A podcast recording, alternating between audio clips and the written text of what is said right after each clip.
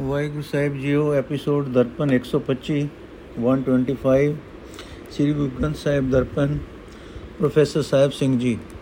ਸ਼ਲੋਕ ਮਹਲਾ ਚੌਥਾ, ਅੰਤਰ ਹਰ ਗੁਰੂ ਧਿਆਨ ਦਾ ਵੱਡੀ ਵਡਿਆਈ, ਤੁਸ ਦਿੱਤੀ ਪੂਰੇ ਸਤਿਗੁਰੂ ਘਟੇ ਨਹੀਂ, ਇੱਕ ਤਿਲ ਕਿਸੇ ਦੀ ਘਟਾਈ। ਅਰਥ, ਸਤਿਗੁਰ ਦੀ ਵਡਿਆਈ ਵੱਡੀ ਹੈ ਕਿਉਂਕਿ ਉਹ ਹਰੀ ਨੂੰ ਹਿਰਦੇ ਵਿੱਚ ਸਿਮਰਦਾ ਹੈ। ਪੂਰੇ ਪ੍ਰਭੂ ਨੇ ਸਤਿਗੁਰੂ ਨੂੰ ਪ੍ਰਸੰਨ ਹੋ ਕੇ ਇਹੀ ਵਡਿਆਈ ਬਖਸ਼ੀ ਹੈ। ਇਸ ਕਰਕੇ ਕਿਸੇ ਦੇ ਘਟਾਇਆ ਰਤਾ ਵੀ ਨਹੀਂ ਘਟਦੀ। ਸਤ ਸਾਹਿਬ, ਸਤਿਗੁਰੂ ਕੇ ਵਲ ਹੈ ਤਾਂ ਜਗ ਜਗ ਮਰੇ ਸਭ ਲੁਕਾਈ। ਨਿੰਦਕਾ ਕੇ ਮੂੰਹ ਕਾਲੇ ਕਰੇ, ਹਰ ਕਰਤੇ ਆਪ ਵਧਾਈ। ਜੋ ਜੋ ਨਿੰਦਕ ਨਿੰਦ ਕਰੈ, ਤਿਉ ਤਿਉ ਨਿਤ ਨੇ ਚੜੈ ਸਵਾਈ। ਜਨ ਨਾਨਕ ਹਰ ਅਰਾਧਿਆ, ਤਿਨ ਪੈਰੀ ਆਣ ਸਭ ਪਾਈ। ਅਰਥ, ਜਦੋਂ ਸੱਚਾ ਖਸਮ ਪ੍ਰਭੂ ਸਤਿਗੁਰੂ ਦਾ ਅੰਗ ਪਾਲਦਾ ਹੈ ਤਾਂ ਸਾਰੀ ਦੁਨੀਆ ਭਾਵੇਂ ਪਈ ਜੱਖਾਂ ਮਾਰੇ, ਸਤਿਗੁਰੂ ਦਾ ਕੁਝ ਵਿਗਾੜ ਨਹੀਂ ਸਕਦੀ। ਸਤਿਗੁਰ ਦੀ ਵਡਿਆਈ ਹਿਸਰਜਣਾਰ ਨੇ ਆਪ ਵਧਾਈ ਹੈ ਤੇ ਦੋਖੀਆਂ ਦੇ ਮੂੰਹ ਕਾਲੇ ਕੀਤੇ ਹਨ। ਜੋ ਜੋ ਨਿੰਦਕ ਮਨੁੱਖ ਸਤਿਗੁਰ ਦੀ ਨਿੰਦਾ ਕਰਦੇ ਹਨ ਤਿਉ ਤਿਉ ਸਤਿਗੁਰ ਦੀ ਵਡਿਆਈ ਵੱਧਦੀ ਹੈ। ਇਹ ਦਾਸ ਨਾਨਕ, ਸਤਿਗੁਰੂ ਨੇ ਜਿਸ ਪ੍ਰਭੂ ਦਾ ਸਿਮਰਨ ਕੀਤਾ ਹੈ, ਉਸ ਪ੍ਰਭੂ ਨੇ ਸਾਰੀ ਲੁਕਾਈ ਲਿਆ ਕੇ ਸਤਿਗੁਰੂ ਦੇ ਪੈਰਾਂ ਤੇ ਪਾ ਦਿੱਤੀ ਹੈ। ਮਹੱਲਾ ਚੌਥਾ। ਸਤਗੁਰ ਸੇਤੀ ਗਣਤ ਜੇ ਰਖੈ, ਹਲਤ ਪਲ ਸਭ ਤਿਸ ਕਾ ਗਿਆ ਨਿ ਜਈਆਂ ਪਾਏ ਜਗੂ ਸੁਟੇ ਜਕਦਾ ਜਕਦਾ ਜੜ ਪਿਆ, ਅਰਥ, ਜਿਉ ਮਨੁੱਖ ਸਤਗੁਰ ਵਨ ਨਾਲ ਕਿੜ ਕਰਦਾ ਹੈ, ਕਿੜ ਰੱਖਦਾ ਹੈ, ਉਸ ਦਾ ਲੋਕ ਤੇ ਪਰਲੋਕ ਸਮੂਚੇ ਹੀ ਵਿਅਰਥ ਜਾਂਦੇ ਹਨ, ਉਸ ਦੀ ਪੇਸ਼ ਤਾਂ ਜਾਂਦੀ ਨਹੀਂ, ਇਸ ਕਰਕੇ ਉਹ ਸਦਾ ਕਚੀਚੀਆਂ ਵਟਦਾ ਹੈ, ਤੇ ਦੰਦ ਪੀਂਦਾ ਹੈ, ਤੇ ਅੰਤ ਨੂੰ ਖਪਦਾ ਖਪਤਾ ਨਸ਼ਟ ਹੋ ਜਾਂਦਾ ਹੈ ਆਤਮਕ ਮੌਤ ਸਹਿੜ ਲੈਂਦਾ ਹੈ। ਨਿਤ ਉਪਾਵ ਕਰੇ ਮਾਇਆ ਧਨ ਕਾਰਨ ਅਗਲਾ ਧਨ ਵੀ ਉੱਡ ਗਿਆ। ਕਿਆ ਉਹ ਖੱਟੇ, ਕਿਆ ਉਹ ਖਾਵੇ, ਜਿਸ ਅੰਦਰ ਸਹਿਸਾ ਦੁੱਖ ਪਿਆ। ਅਰਥ, ਸਤਗੁਰ ਦਾ ਉਹ ਦੋਖੀ ਸਦਾ ਮਾਇਆ ਲਈ ਵਿਉਂਤਾ ਕਰਦਾ ਹੈ, ਪਰ ਉਸ ਦਾ ਅਗਲਾ ਕਮਾਇਆ ਹੋਇਆ ਵੀ ਹੱਥੋਂ ਜਾਂਦਾ ਰਹਿੰਦਾ ਹੈ। ਜਿਸ ਮਨੁੱਖ ਦੇ ਹਿਰਦੇ ਵਿੱਚ ਜੋਰਾ ਤੇ ਸਾੜਾ ਹੋਵੇ, ਉਸਨੇ ਖਟਣਾ ਕੀ ਤੇ ਖਾਣਾ ਕੀ? ਭਾਵ ਉਹ ਨਾ ਕੁਝ ਖਟ ਸਕਦਾ ਹੈ ਤੇ ਨਾ ਖੱਟੇ ਹੋਏ ਦਾ ਆਨੰਦ ਲੈ ਸਕਦਾ ਹੈ। ਨਿਰਵੈਰੇ ਨਾਲ ਜੋ ਵੈਰ ਰਚਾਏ ਸਭ ਪਾਪ ਜਗਤੇ ਕਾ ਤਿਨ ਸਿਰ ਲਿਆ। ਉਸ ਅੱਗੇ ਪਿੱਛੇ ਢੋਈ ਨਹੀਂ, ਜਿਸ ਅੰਦਰ ਨਿੰਦਾ ਮੂੰਹ ਅੰਬ ਪਿਆ। ਜੇ ਸੋਨੇ ਨੂੰ ਹੱਥ ਪਾਏ ਤਖੇ ਉਸੇਤੀ ਰਲ ਗਿਆ। ਅਰਥ, ਜੋ ਮਨੁੱਖ ਨਿਰਵੈਰ ਨਾਲ ਵੈਰ ਕਰਦਾ ਹੈ, ਉਹ ਸਾਰੇ ਸੰਸਾਰ ਦੇ ਪਾਪਾਂ ਦਾ ਭਾਰ ਆਪਣੇ ਸਿਰ ਤੇ ਲੈਂਦਾ ਹੈ। ਉਸ ਨੂੰ ਲੋਕ ਪਰਲੋਕ ਵਿੱਚ ਕੋਈ ਆਸਰਾ ਨਹੀਂ ਦਿੰਦਾ। ਜਿਸ ਦੇ ਹਿਰਦੇ ਵਿੱਚ ਤਾਂ ਨਿੰਦਾ ਹੋਵੇ, ਪਰ ਮੂੰਹ ਵਿੱਚ ਆਮ ਪਿਆ ਹੋਵੇ, ਭਾਵ ਜੋ ਮੂੰਹ ਮਿੱਠਾ ਬੋਲੇ, ਇਹੋ ਜਿਹਾ ਖੋਟਾ ਮਨੁੱਖ ਜੇ ਸੋਨੇ ਨੂੰ ਹੱਥ ਪਾਏ, ਉਹ ਵੀ ਸੁਆਹ ਨਾਲ ਰਲ ਜਾਂਦਾ ਹੈ। ਜੇ ਗੁਰ ਕੀ ਸਰਣੀ ਫਿਰ ਉਹ ਆਵੇ, ਤਾਂ ਪਿਛਲੇ ਔਗਣ ਬਖਸ਼ ਲਿਆ। ਜੇ ਨਾਨਕ ਅੰਧੇ ਨਾਮ ਧਿਆਇਆ ਹਰ ਸਿਮਰਤ ਕਿਲ ਵਿਖ ਪਾਪ ਗਿਆ। ਅਰਥ ਫਿਰ ਵੀ ਭਾਵ ਇਹੋ ਜਿਹਾ ਪਾਪੀ ਹੁੰਦਿਆਂ ਵੀ ਜੇ ਉਹ ਸਤਿਗੁਰੂ ਦੀ ਚਰਨੀ ਢਹਿ ਪਵੇ, ਤੇ ਸਤਿਗੁਰੂ ਉਸ ਦੇ ਪਿਛਲੇ ਔਗਣਾਂ ਨੂੰ ਬਖਸ਼ ਦਿੰਦਾ ਹੈ। ਇਹ ਨਾਨਕ, ਜੋ ਮਨੁੱਖ ਸਤਿਗੁਰ ਦੀ ਸ਼ਰਨ ਪੈ ਕੇ ਹਰ ਰੋਜ਼ ਨਾਮ ਜਪਦਾ ਹੈ, ਪ੍ਰਭੂ ਨੂੰ ਸਿਮਰਦਿਆਂ ਉਸ ਦੇ ਸਾਰੇ ਪਾਪ ਦੂਰ ਹੋ ਜਾਂਦੇ ਹਨ। ਪੌੜੀ, ਤੂੰ ਹੈ ਸੱਚਾ ਸੱਚ, ਤੂੰ ਸਭ ਤੋਂ ਉੱਪਰ ਤੂੰ ਦੀਵਾਨ।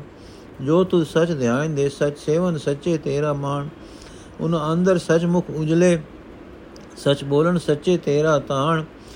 ਸੇ ਭਗਤ ਜਿਨੀ ਗਰਮੁਖ ਸਲਾਇਆ ਸੱਚ ਸਬਦ ਨਿਸ਼ਾਨ। ਸੱਚ ਜੇ ਸੱਚੇ ਸੇਵਦੇ ਤਿਨ ਵਾਰੀ ਸਦ ਕੁਰਬਾਨ ਅਰਥ ਹੈ ਸੱਚੇ ਪ੍ਰਭੂ, ਤੂੰ ਹੀ ਸਭ ਤੋਂ ਵੱਡਾ ਜੀਵਾਂ ਦਾ ਆਸਰਾ ਹੈ।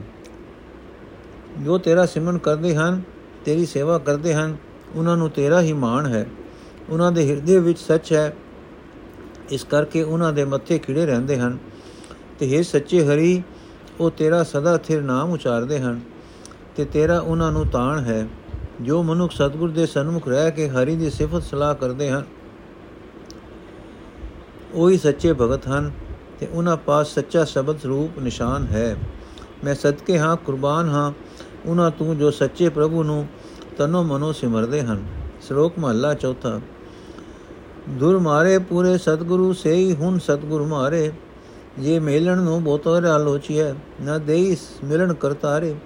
ਸਤ ਸੰਗਤ ਢੋਈ ਨਾ ਲਹਿਨ ਵੀ ਸੰਗਤ ਗੁਰ ਵਿਚਾਰੇ। ਕੋਈ ਜਾਏ ਮਿਲੇ ਹੁਣ ਉਹਨਾਂ ਨੂੰ, ਤਿਸ ਮਾਰੇ ਜਮ ਜੰਦਾਰੇ। ਅਰਥ, ਜਿਹੜੇ ਪਹਿਲਾਂ ਤੋਂ ਹੀ ਪੂਰੇ ਸਤਗੁਰੂ ਨੇ ਫਟਕਾਰੇ ਹਨ, ਉਹ ਹੁਣ ਫਿਰ ਸਤਿਗੁਰੂ ਵੱਲੋਂ ਮਾਰੇ ਗਏ ਹਨ। ਬਾ ਸਤਿਗੁਰੂ ਵੱਲੋਂ ਸਨਮੁਖ, ਮਨਮੁਖ ਹੋਏ ਹਨ। ਜੋ, ਜੇ ਉਹਨਾਂ ਨੂੰ ਸਤਿਗੁਰੂ ਨਾਲ ਮਿਲਣ ਰਹੀ ਬਥੇਰੀ ਤਾਂਗ ਵੀ ਕਰੀਏ, ਤਾਂ ਵੀ ਸਿਰਜਣਹਾਰ ਉਹਨਾਂ ਨੂੰ ਮਿਲਣ ਨਹੀਂ ਦਿੰਦਾ। ਉਹਨਾਂ ਨੂੰ ਸਤਸੰਗ ਵਿੱਚ ਵੀ ਢੋਈ ਨਹੀਂ ਮਿਲਦੀ। ਗੁਰੂ ਨੇ ਵੀ ਸੰਗਤ ਵਿੱਚ ਇਹੀ ਵਿਚਾਰ ਕੀਤੀ ਹੈ। ਇਸ ਵੇਲੇ ਜੇ ਕੋਈ ਉਹਨਾਂ ਦਾ ਜਾ ਕੇ ਸਾਥੀ ਬਣੇ ਉਸ ਨੂੰ ਵੀ ਜਮਦੂਤ ਤਾੜਨਾ ਕਰਦਾ ਹੈ। ਉਹ ਮਨੁੱਖ ਵੀ ਮਨ ਮੂਰਖਤਾ ਵਾਲੇ ਕੰਮ ਹੀ ਕਰੇਗਾ, ਜਿਸ ਕਰਕੇ ਜਮ ਮਾਰਗ ਦਾ ਭਾਗੀ ਬਣੇਗਾ। ਗੁਰ ਬਾਬੇ ਫਿੱਟ ਕੇ ਸੇ ਫਿੱਟੇ, ਗੁਰ ਅੰਗਦ ਕੀਤੇ ਕੂੜਿਆਰੇ। ਗੁਰ ਤੀਜੀ ਪੀੜੀ ਵਿਚਾਰਿਆ ਕਿ ਹੱਥ ਇਹਨਾਂ ਵਿਚਾਰੇ। ਗੁਰ ਚੌਥੀ ਪੀੜੀ ਟਿਕਿਆ ਤੇ ਨਿੰਦਕ ਦੁਸ਼ਟ ਸਭ ਤਾਰੇ। ਅਰਜਿਨਾ ਮਨੁੱਖਾਂ ਨੂੰ ਬਾਬੇ ਗੁਰੂ ਨਾਨਕ ਦੇਵ ਨੇ ਮਨਮੁਖ ਕਰਾਰ ਦਿੱਤਾ, ਉਹਨਾਂ ਹੰਕਾਰੀਆਂ ਨੂੰ ਗੁਰੂ ਅੰਗਦ ਨੇ ਵੀ ਝੂਠਾ ਮਿਥਿਆ। ਤੀਜੇ ਥਾਂ ਬੈਠੇ ਗੁਰੂ ਨੇ, ਜਿਸ ਨੇ ਚੌਥੇ ਥਾਂ ਬੈਠੇ ਨੂੰ ਗੁਰੂ ਥਾਪਿਆ, ਵਿਚਾਰ ਕੀਤੀ ਕਿ ਇਹਨਾਂ ਕੰਗਾਲਾਂ ਦੇ ਕੀ ਵਸ। ਸੋ ਉਸਨੇ ਸਾਰੇ ਨਿੰਦਕ ਤੇ ਦੁਸਤਾਰ ਦਿੱਤੇ। ਭਾਵ ਅਹੰਕਾਰ ਦੇ ਫਟੇਵੇਂ ਤੋਂ ਬਚਾ ਲਏ। ਕੋਈ ਪੁੱਤ ਸਿੱਖ ਸੇਵਾ ਕਰੇ ਸਤਿਗੁਰੂ ਕੀ, ਜਿਸ ਕਾਰਜ ਸਭ ਸਵਾਰੇ, ਜੋ ਇੱਛਾ ਸੋ ਫਲ ਪਾਏ ਸੀ, ਪੁੱਤ, ਧਨ, ਲਖਮੀ, ਖੜ, ਮੇਲੇ, ਹਰ ਨਿਸਤਾਰੇ, ਸਭ ਨਿਧਾਨ ਸਤਿਗੁਰੂ ਵਿੱਚ, ਜਿਸ ਅੰਦਰ ਹਰ ਉਰਧਾਰੇ। ਪੁੱਤਰ ਹੋਵੇ ਚਾਹੇ ਸਿੱਖ, ਜੋ ਕੋਈ ਵੀ ਸਤਿਗੁਰੂ ਦੀ ਸੇਵਾ ਕਰਦਾ ਹੈ, ਸਤਿਗੁਰੂ ਉਸ ਦੇ ਸਾਰੇ ਕਾਰਜ ਸੰਵਾਰਦਾ ਹੈ।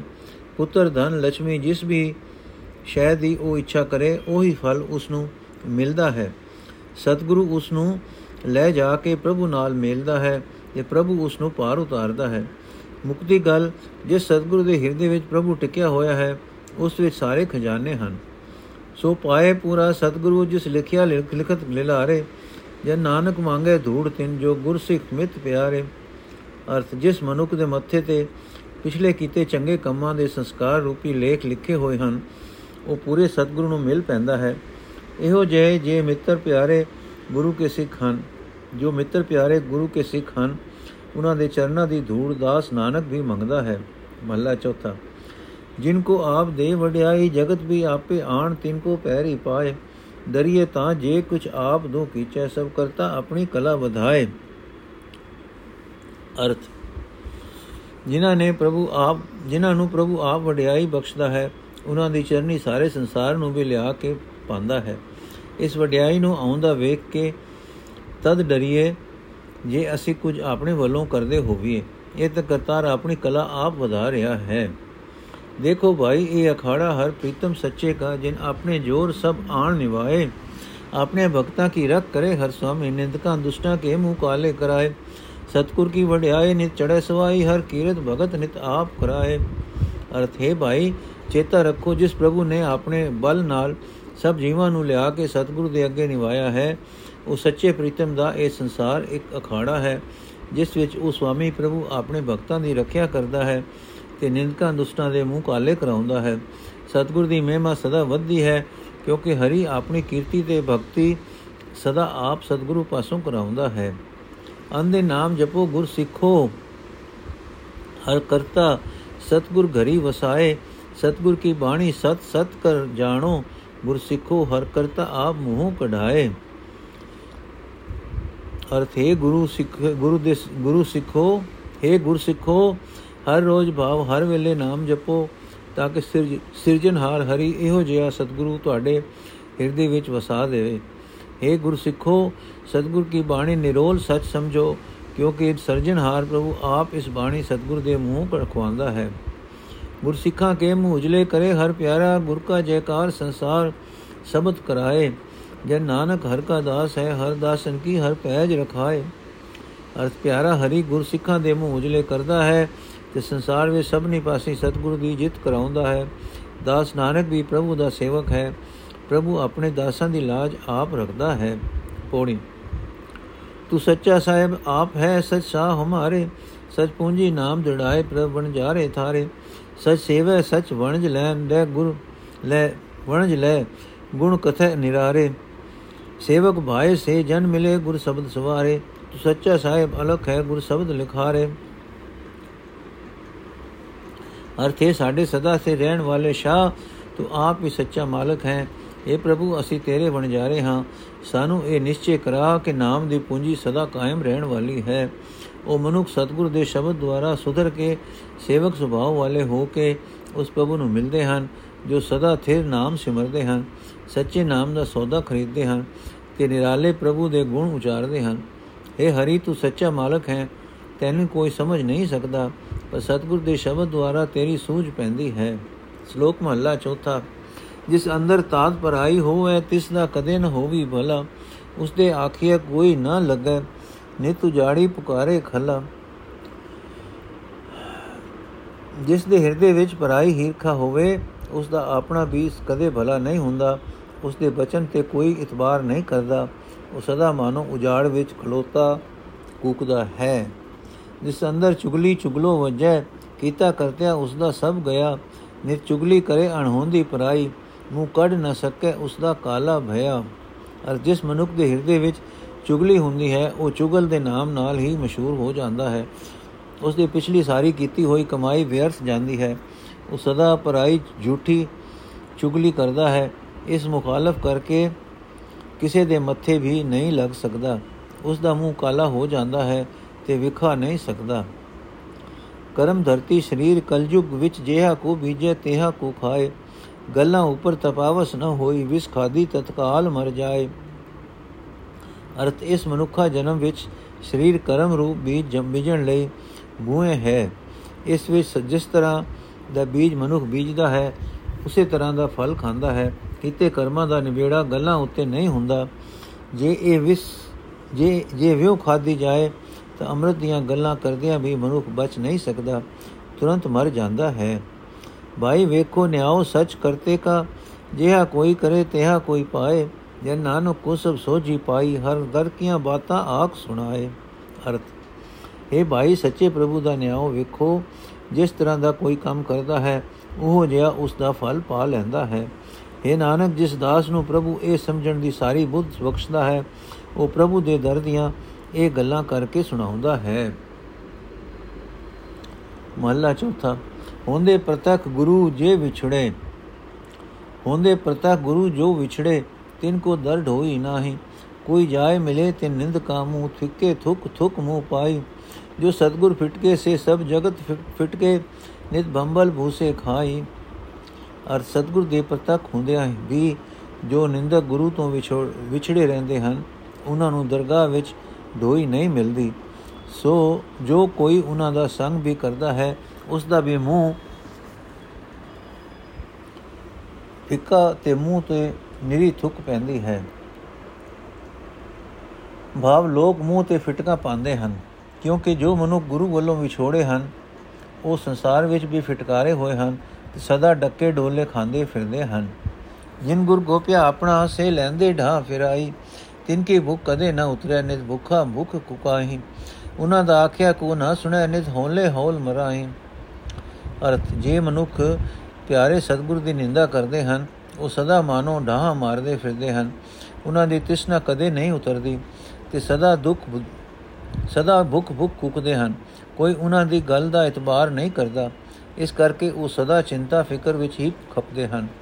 ਸਤਗੁਰ ਕੀ ਵਡਿਆਈ ਵੇਖ ਨਾ ਸਕਨੇ ਉਹਨਾਂ ਅੱਗੇ ਪਿੱਛੇ ਥਾਉ ਨਹੀਂ ਜੋ ਸਤਗੁਰ ਮਾਰੇ ਤੇ ਨਜਾਇ ਮਿਲੇ। ਰਹਿੰਦੀ ਖੁੰਦੀ ਸਭ ਪਤ ਗਵਾਹੀ। ਉਹ ਅੱਗੇ ਕੁਸ਼ਟੀ ਗੁਰ ਕੇ ਫਿਟਕੇ।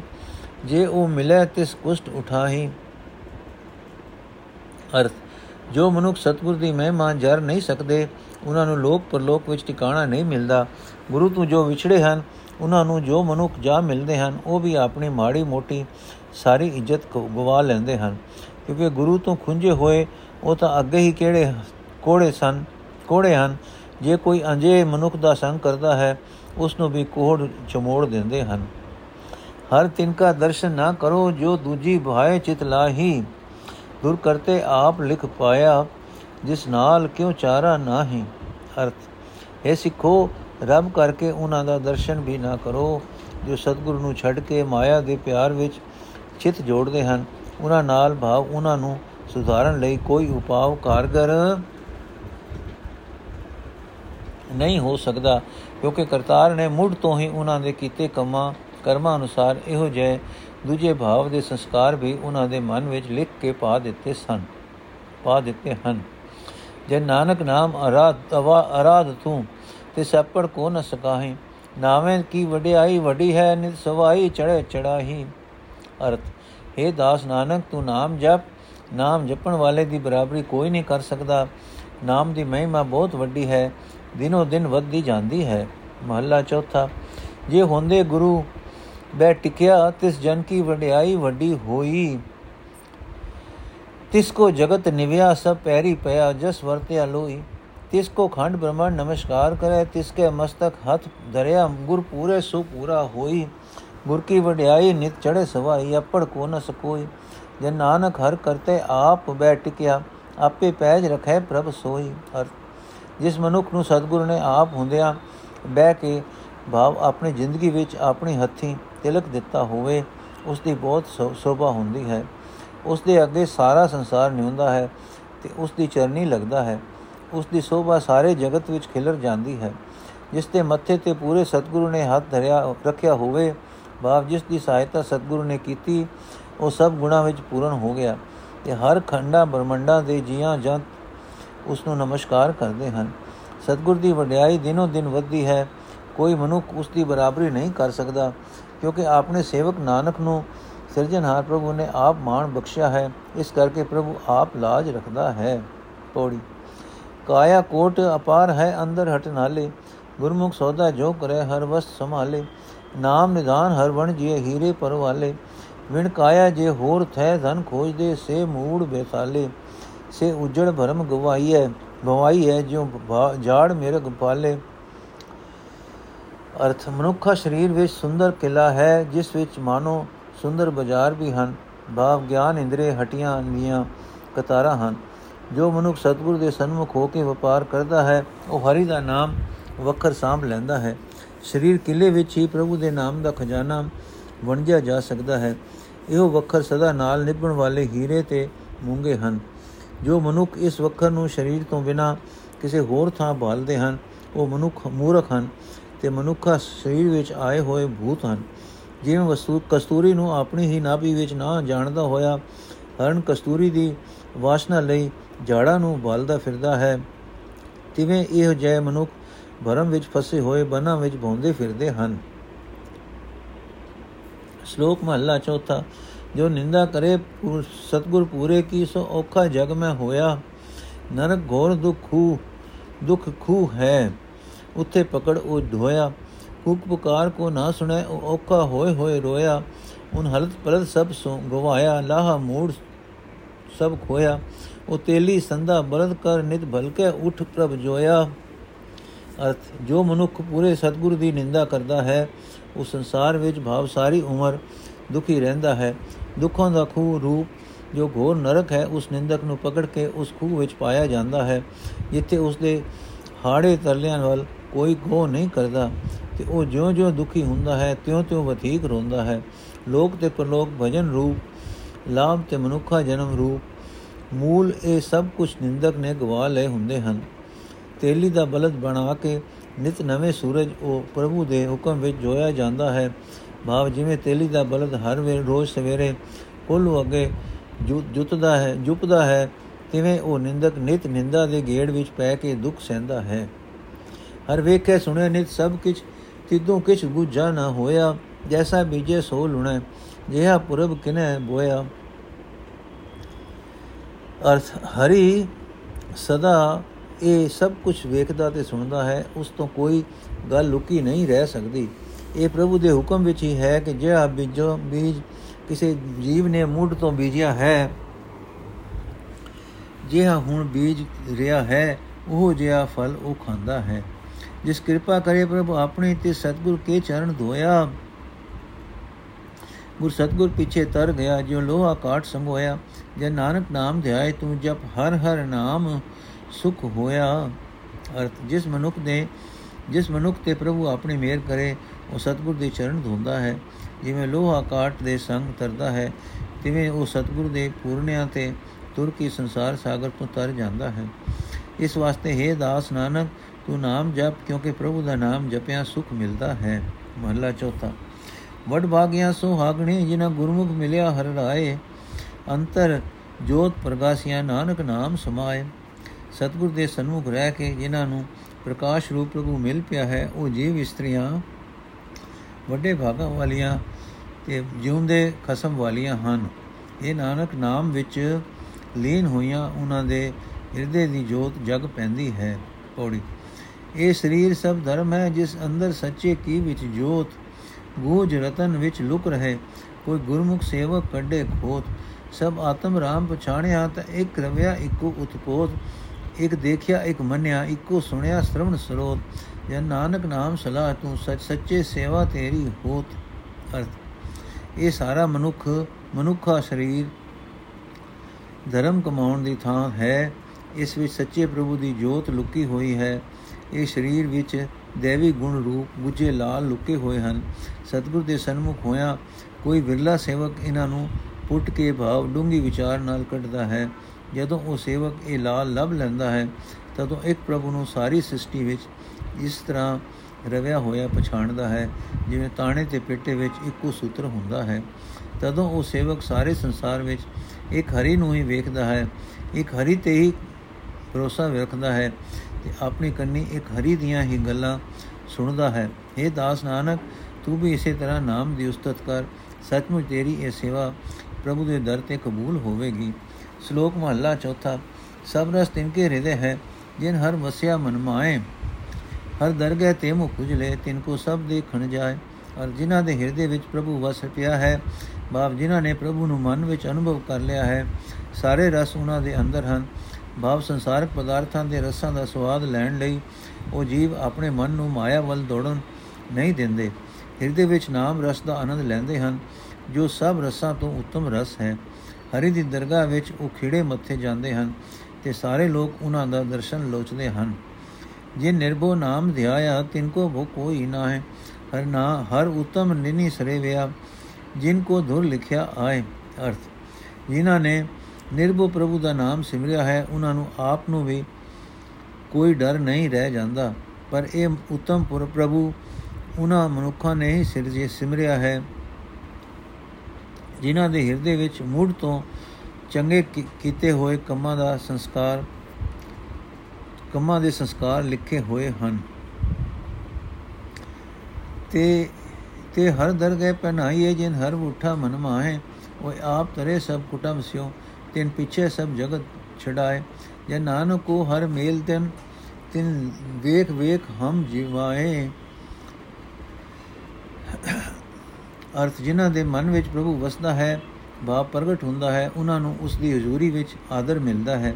ਉਹ ਆਪ ਸਾਰੇ ਪਰਿਵਾਰ ਸਮੇਤ ਸੰਸਾਰ ਸਾਗਰ ਤੋਂ ਪਾਰ ਲੱਗ ਜਾਂਦੇ ਹਨ ਤੇ ਆਪਣੇ ਪੂਰਨਿਆਂ ਦੇ ਤੌਰ ਤੇ ਸਾਰੇ ਸੰਸਾਰ ਨੂੰ ਵਿਕਾਰਾਂ ਤੋਂ ਬਚਾ ਲੈਂਦੇ ਹਨ। ਇਹ ਹਰੀ, ਇਹੋ ਜੇ ਆਪਣੇ ਬੰਦੇ ਦਾਸ ਨਾਨਕ ਨੂੰ ਵੀ ਮਿਲਾ। ਅਸੀਂ ਉਹਨਾਂ ਨੂੰ ਵੇਖ ਵੇਖ ਕੇ ਜੀਵੀਏ। ਮਹੱਲਾ ਚੌਥਾ। ਸਰ ਧਰਤੀ ਬਈ ਹਰਿਆਵਲੀ ਜਿੱਥੇ ਮੇਰਾ ਸਤਗੁਰ ਬੈਠਾ ਆਏ, ਸੇ ਸੰਤ ਭਏ ਹਰਿਆਵਲੇ ਸੇ ਜੰਤ ਭਏ ਹਰਿਆਵਲੇ ਜਿਨ ਮੇਰਾ ਸਤਗੁਰ ਦੇਖਿਆ ਜਾਏ। ਜਿਸ ਭੋਏ ਦਾ ਪਿਆਰਾ ਸਤਗੁਰੂ, ਜਿਸ ਭੋਏ ਤੇ ਪਿਆਰਾ ਸਤਗੁਰ ਆ ਕੇ ਬੈਠਾ ਹੈ, ਉਹ ਭੋਏ ਹਰੀ ਭਰੀ ਹੋ ਗਈ ਹੈ। ਉਹ ਜੀਵ ਹਰੇ ਤੇ ਹਰੇ ਹੋ ਗਏ ਹਨ। ਬਾ, ਉਹਨਾਂ ਮਨੁੱਖਾਂ ਦੇ ਹਿਰਦੇ ਵਿੱਚ ਹਿਰਦੇ ਖਿੜ ਆਏ ਹਨ, ਜਿਨ੍ਹਾਂ ਜਾ ਕੇ ਪਿਆਰੇ ਸਤਗੁਰੂ ਦਾ ਦਰਸ਼ਨ ਕੀਤਾ ਹੈ। ਧਨ ਧਨ ਪਿਤਾ, ਧਨ ਧਨ ਕੁਲ, ਧਨ ਧਨ ਸੁਜਨੀ ਜਿਨ ਗੁਰ ਜੜਿਆ ਮਾਏ। ਧਨ ਧਨ ਗੁਰੂ ਜਿਨ ਨਾਮ ਅਰਾਧਿਆ ਆਪ ਤਰਿਆ ਤਿਨੀ, ਜਿਨ ਡਿਠਾ ਤਿਨ ਲੈ ਛਡਾਏ। ਹਰ ਸਤਗੁਰ ਮੇਲੋ ਦਇਆ ਕਰ, ਜਨ ਨਾਨਕ ਧੋਵੇ ਪਾਏ। ਜਨ ਹਰ ਹਰ ਸਤਗੁਰ ਮੇਲੋ ਦਇਆ ਕਰ, ਜਨ ਦਇਆ ਕਰ, ਜਨ ਨਾਨਕ ਧੋਵੇ ਪਾਏ। ਅਰਥ ਹੈ ਮਾਂ ਉਹ ਪਿਓ ਭਾਗਾਂ ਵਾਲਾ ਹੈ, ਉਹ ਕੁਲ ਭਾਗਾਂ ਵਾਲੀ ਹੈ, ਜਿਸ ਨੇ ਸਤਗੁਰ ਨੂੰ ਜਣਿਆ ਹੈ। ਉਹ ਸਤਗੁਰ ਧਨ ਹੈ, ਜਿਸ ਨੇ ਪ੍ਰਭੂ ਦਾ ਨਾਮ ਸਿਮਰਿਆ ਹੈ। ਨਾਮ ਸਿਮਰ ਕੇ ਆਪ ਤਰਿਆ ਹੈ ਤੇ ਜਿਨ੍ਹਾਂ ਉਸ ਦਾ ਦਰਸ਼ਨ ਕੀਤਾ ਹੈ, ਉਹਨਾਂ ਨੂੰ ਵੀ ਵਿਕਾਰਾਂ ਤੋਂ ਛੁਡਾ ਲੈਂਦਾ ਹੈ। हे ਹਰੀ, ਮੇਰ ਕਰਕੇ ਮੈਨੂੰ ਵੀ ਅਜਿਹਾ ਸਤਗੁਰ ਮਿਲਾਵੋ, ਦਾਸ ਨਾਨਕ ਉਸ ਦੇ ਪੈਰ ਧੋਵੇ ਪੌੜੀ। ਸੱਚ ਸੱਚਾ ਸਤਗੁਰ ਅਮਰ ਹੈ, ਜਿਸ ਅੰਦਰ ਹਰ ਉਰਧਾਰਿਆ। ਸੱਚ ਸੱਚਾ ਸਤਗੁਰ ਪੁਰਖ ਹੈ, ਜਿਨ ਕਾਮ ਕ੍ਰੋਧ ਵਿਖ ਮਾਰਿਆ। ਜਾਂ ਡਿੱਠਾ ਪੂਰਾ ਸਤਗੁਰੂ ਤਾਂ ਅੰਦਰੋਂ ਮਨ ਸਾਧਾਰਿਆ ਬਲਿਹਾਰੀ ਗੁਰ ਆਪਣੇ ਸਦਾ ਸਦਾ ਘੁਮਵਾਰਿਆ ਗੁਰਮੁਖ ਜਿੱਤਾ ਮਨ ਮੁਖ ਹਾਰਿਆ, ਗੁਰਮੁਖ ਜਿੱਤਾ ਮਨ ਮੁਖ ਹਾਰਿਆ। ਅਰ ਸਤਗੁਰੂ ਸਦਾ ਸਥਿਰ ਰਹਿਣ ਵਾਲੇ ਅਮਰ ਪ੍ਰਭੂ ਦਾ ਰੂਪ ਹੈ, ਕਿਉਂਕਿ ਉਸਨੇ ਪ੍ਰਭੂ ਨੂੰ ਆਪਣੇ ਅੰਦਰ ਹਿਰਦੇ ਵਿੱਚ ਪਰੋਤਾ ਹੋਇਆ ਹੈ ਤੇ ਇਸ ਤਰ੍ਹਾਂ ਉਸਨੇ ਹਿਰਦੇ ਵਿੱਚੋਂ ਕਾਮ, ਕ੍ਰੋਧ ਆਦਿਕ ਦੇ ਵਿਉ ਨੂੰ ਕੱਢ ਦਿੱਤਾ ਹੈ। ਜਦੋਂ ਮੈਂ ਅਜੇ ਇਹ ਪੂਰਾ ਸਤਿਗੁਰੂ ਵੇਖਿਆ, ਤਦੋਂ ਮੇਰੇ ਮਨ ਨੂੰ ਅੰਦਰ ਧੀਰਜ ਆ ਗਈ। ਇਸ ਲਈ ਮੈਂ ਆਪਣੇ ਸਤਿਗੁਰੂ ਤੋਂ ਸਦਾ ਵਾਰਨੇ ਤੇ ਸਦਕੇ ਜਾਂਦਾ ਹਾਂ। ਗੁਰੂ ਦੇ ਸਨਮੁਖ ਰਹਿਣ ਵਾਲਾ ਮਨੁੱਖ, ਮਨੁੱਖਾ ਜਨਮ ਦੀ ਬਾਜ਼ੀ ਜਿੱਤ ਜਾਂਦਾ ਹੈ ਤੇ ਮਨ ਦੇ ਪਿੱਛੇ ਤੁਰਨ ਵਾਲਾ ਹਾਰ ਜਾਂਦਾ ਹੈ। ਵਾਹਿਗੁਰੂ ਜੀ ਕਾ ਖਾਲਸਾ, ਵਾਹਿਗੁਰੂ ਜੀ ਕੀ ਫਤਿਹ। ਅੱਜ ਦਾ ਐਪੀਸੋਡ ਇੱਥੇ ਸਮਾਪਤ ਕਰਦੇ ਹਾਂ ਜੀ। ਅਗਲੀ ਪੌੜੀ ਅਸੀਂ ਕੱਲ ਪੜਾਂਗੇ ਵਾਹਿਗੁਰੂ ਜੀ ਕਾ ਖਾਲਸਾ, ਵਾਹਿਗੁਰੂ ਜੀ ਕੀ ਫਤਿਹ।